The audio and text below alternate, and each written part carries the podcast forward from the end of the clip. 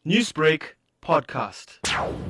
Breast cancer is the most common cancer affecting South African women with a lifetime risk of 1 in 26, according to the National Cancer Registry 2014.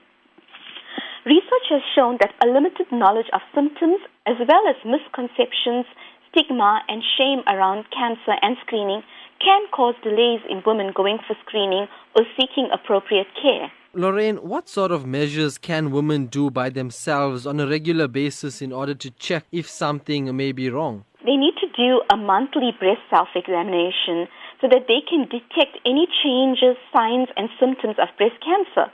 They need to get to know what are the warning signs and symptoms. And the Cancer Association is very excited to share an educational video that shows women how to do a breast self examination. It's available on our social media platforms, including our website, which is www.cansa.org.za. Women who recognize symptoms should urgently contact the Cancer Association, a healthcare practitioner, or a local clinic for a clinical breast examination. What does the lifestyle of a woman with an advanced stage of breast cancer look like, and what can people around her do to be supportive? We also need to look at how does a woman feel, uh, you know, when they have a diagnosis.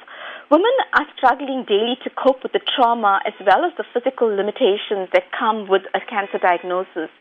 And no matter what your cancer diagnosis, stage, or treatment outcome, everyone is going through the journey of a cancer diagnosis and is doing the best to survive another day. And they should be saluted for this.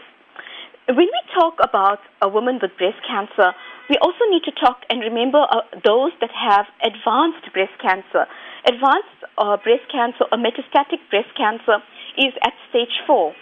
And women with this cancer uh, at this stage in their lives often feel isolated and misunderstood regarding their condition. Challenges faced by these patients include dealing with an incurable disease and side effects of treatment.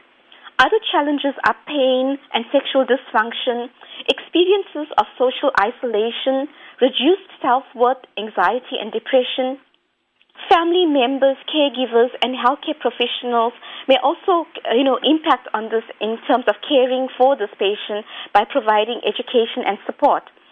Uh, family and patients also need to, uh, you know, go for palliation and end of life care in order to support those that are affected with metastatic breast cancer.